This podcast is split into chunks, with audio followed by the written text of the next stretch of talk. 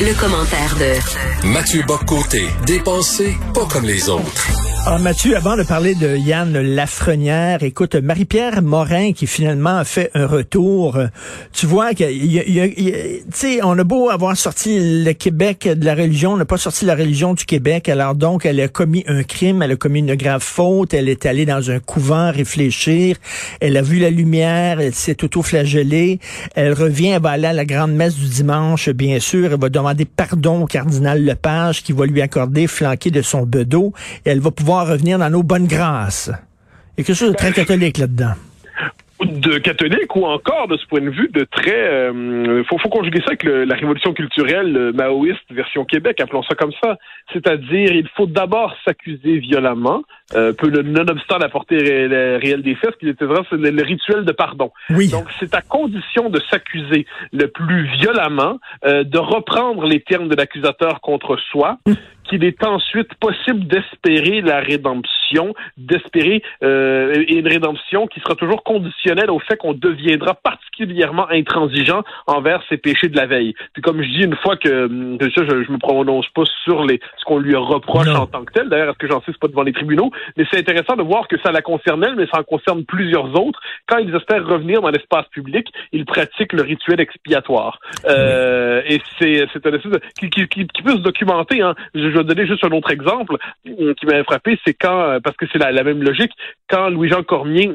ben a dit une journée, je ne crois pas à la nécessité de la parité dans la construction de mes équipes de spectacle. Non pas qu'il est contre les femmes ou contre les, hommes. Ça, il dit juste que je veux choisir les individus les meilleurs. On lui reproche, ça, il prend pas 24 heures pour dire, je viens de comprendre que j'ai abusé de mes privilèges, mais je me suis tourné vers mes amis qui m'ont éclairé sur mes biais sexistes, et maintenant je comprends et je vais leur demander de me faire cheminer. bon, et on pourrait multiplier, c'est Robert, Robert Lepage euh, qui a expliqué avoir finalement compris au contact de ses agresseurs, faut bien le dire, que finalement c'était lui l'agresseur parce qu'il ne tenait pas compte suffisamment de la perspective des racisés entre guillemets dans la construction de son donc, spectacle. Donc, donc, il faut que tu reconnaisses avoir commis un crime, même si tu n'as rien à, te reprocher. Il faut quand même que tu reconnaisses les accusations comme quoi elles sont fondées et que tu demandes pardon. Mais c'est ce que j'appelle la théorie du, euh, du, du, coupable idéal. C'est-à-dire lorsque vous êtes accusé, ne vous défendez pas, vous êtes coupable. L'accusation fait la, vos, euh, vos jugements de culpabilité, parce qu'on vous accuse pas pour rien, parce qu'il n'y a pas de fumée sans feu.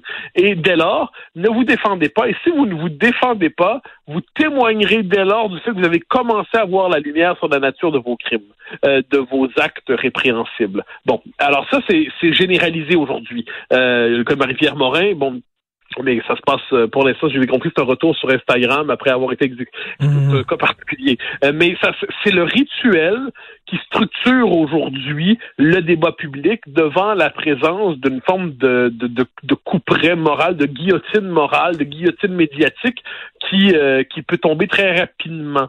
et, et moi, ça, ça, ça, me frappe parce que ça, c'est quand même une l'existence de, de, de, rituels religieux dans une société qui croit avoir euh, déserté le religieux, qui croit l'avoir chassé. Et c'est faux, en fait. Les rituels religieux sont partout, mais ils imbibent tellement la culture qu'on ne les voit plus. Tout à fait, tout à fait. Parlant de la grand-messe du dimanche, Yann Lafrenière, le nouveau ministre des Affaires autochtones, est allé là et toi, tu dis que c'est un dîner de con. Oui, mais c'est à tout le moins un dîner de con, un piège, tout ça en même temps. C'est-à-dire, moi, ce qui m'a frappé, c'est qu'Yann Lafrenière, premièrement, ça vaut la peine de le dire, euh, était au-delà des trois ou quatre slogans qu'il avait appris pour se défendre, était pas, il n'y avait pas de réflexion très très forte. Donc là, il est placé. Euh, bon, il, y a le page d'interview, il répond. Euh, je trouve moi, ce qui me frappe en France, c'est que tous les hommes politiques se font harceler, ce que j'appelle la campagne d'agression médiatique, d'harcèlement médiatique, pour dire, euh, reconnaissez-vous le racisme systémique comme dans une grande scène d'inquisition? Il dit non, tout ça, non. Euh, là, on lui fait comprendre qu'il a tort, mais il, se réfugie dans une forme de silence embarrassé, des formules maladroites. Euh, mais il tient un peu quand même. Mais c'est l'émission est transformée en tribunal. Mais là, tout arrive quand l'accusateur Ali Nestor, le militant enragé, arrive et là avec une espèce d'intransigeance idéologique l'accuse. Et là, il sait tout simplement pas quoi faire. Euh, le pauvre Lafrenière, il se fait humilier, il se fait humilier, il n'y a pas de doute là-dessus. Donc là, il envoie des petits signaux, il espère, il dit, vous savez, on se comprend, on chemine, on progresse. Autrement dit, je fais moi-même en ce moment mon chemin de, pénitence. Sachez que j'évolue vers vous, mais laissez-moi le temps d'évoluer vers vous.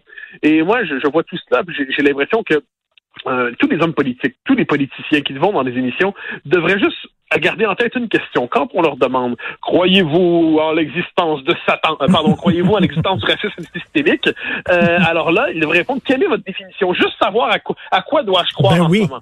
Et, là, et là, il y aurait ce moment euh, amusant où un, un, animateur dirait une chose, son chroniqueur en dirait une autre, puis l'invité qui est là pour le policier idéologique proposer une troisième définition.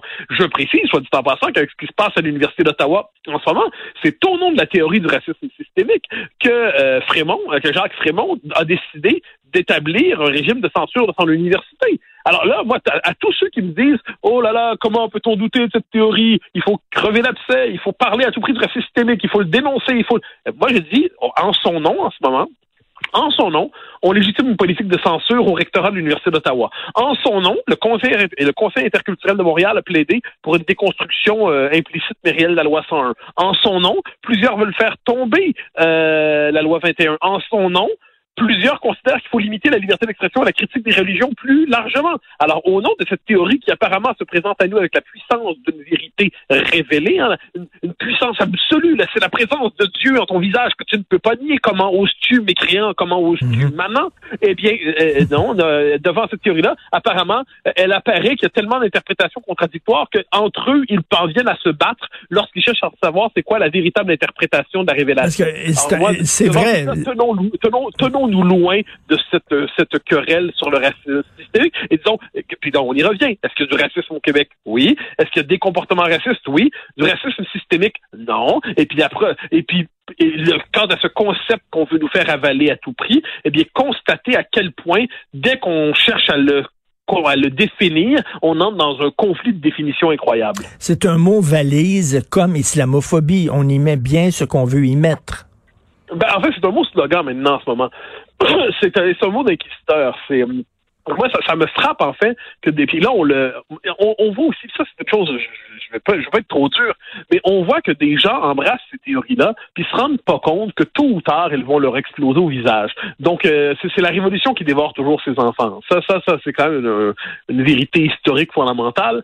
Donc là on voit des gens qui euh, jusqu'à avant-hier hier considéraient que cette théorie théorie là allait comme de soi et là aujourd'hui ils constatent qu'elle peut engendrer de la censure. Et là ils sont pris dans une espèce de contorsion mentale pour justifier leur système idéologique, qui est celui de la, gauche radicale, disons ça comme ça, mais qui n'aiment pas les conséquences de ce à quoi ils adhèrent. Et ça me fait penser, parce que c'est pour ça que l'histoire des idées, c'est intéressant, qui, dans les années 70, constataient que le marxisme, ça fonctionnait plus, constataient que c'était une catastrophe intellectuelle et politique et morale et économique et idéologique, mais voulaient demeurer marxistes. Donc là, ils construisaient des théories avec des contorsions conceptuelles infinies pour expliquer qu'ils étaient encore marxistes tout en ne l'étant plus parce qu'on avait mal compris ce qu'était le marxisme, mais que le marxisme lui-même s'était mal compris. Ah, ah, bien sûr, bien sûr. Alors moi, devant tout cela, euh, je, je, suis euh, fasciné euh, parce que là, on est vraiment dans un moment idéologique semblable. C'est l'implosion d'un système théorique et idéologique, mais qui ne veut pas le savoir, donc il se perd en contorsion, alors qu'il faudrait simplement, dans les circonstances présentes, si on se déplace sur ce qui se passe à Ottawa, défendre de manière inflexible la liberté d'expression, la liberté académique, la liberté universitaire, la liberté de parler librement. Il faudrait critiquer la culture de la pathologisation, de la psychiatrisation, de la diabolisation d'adversaire. Mais puisque plusieurs des gens qui subissent en ce moment une mauvaise journée euh, en faisaient subir à d'autres il y a quelques jours, quelques semaines, quelques années, ils ne comprennent pas qu'ils ont participé à la l'espèce de campagne qui aujourd'hui leur tombe dessus. Et la, le Rétan Frémont de l'Université d'Ottawa qui dit là, euh, pour toi c'est peut-être pas une agression, toi homme blanc, toi femme blanche, mais si une personne racisée considère qu'une expression, qu'un mot que tu as utilisé est une agression, ça devient comme par magie, une agression, même si ton intention n'était pas d'agresser. C'est le génie de l'institutionnalisation du blasphème mhm. par le blasphème, par, le l'outré, c'est la tyrannie des susceptibles. Donc, je me sens insulté parce que vous dites, vous n'êtes pas en droit de me dire que j'ai pas le droit de me sentir insulté. Taisez-vous. Bon, ben, OK, mais là, on, va pouvoir jouer à ça de plusieurs manières. Parce que si on a le droit désormais de faire taire tous ceux qui utilisent des formules qui nous, euh, embêtent et nous agacent, moi, je considère qu'on me heurte et qu'on m'insulte quand on utilise le mot racisme systémique. Hein? Parce que je trouve que c'est une insulte à l'intelligence et en plus, c'est une insulte au... On peut faire la liste des insultes. Suis-je en droit d'exiger la censure? Non, non, parce que toi, tu fais partie de la, culture dominante, tu fais partie des groupes dominants. Ah. Tu ne peux pas. Ah oui, et ça, et, ça, et ça c'est le point d'aboutissement de ce délire. On a appris les Québécois qui ont été fondamentalement porteurs d'eau euh, dans leur propre pays. C'est quoi, porteurs d'eau, sieurs de bois, locataires et chômeurs dans leur propre pays pendant longtemps. Euh, mais à cause de la Révolution tranquille, qui est inachevée, ils n'ont même pas réussi à avoir leur indépendance, ils n'ont même pas réussi à se faire reconnaître dans le Canada. L'anglais est quand même la langue qui domine à Montréal. L'anglais est la langue qui domine sur le marché de l'emploi. L'anglais, les Québécois sont dans une dynamique de régression démographique chez eux, mais ils sont dominants parce qu'ils sont blancs. Hein. Tout le génie, tout le ben génie du racialisme américain arrive là. Le reste du réel n'existe pas. Mais si nous sommes blancs, nous sommes ontologiquement coupables et structurellement dominants. Euh, on vit dans un monde de fous. Et nous, euh, nous définir par la couleur de notre peau, ben il y a un mot pour ça, c'est du racisme. Donc, ah, ben, bien sûr, mais non, mais ça, c'est génial, parce que définir quelqu'un, réduire quelqu'un à la couleur de sa peau quand il est blanc, ce n'est plus du racisme aujourd'hui. Ben mais défendre l'universalisme, défendre la, la République, défendre la laïcité, ça, c'est du racisme. C'est incroyable. Quel, quel, monde, quel monde de fou totalement confus. Merci Mathieu Bocoté. Merci, on se reparle demain. Au grand plaisir. Bonne journée.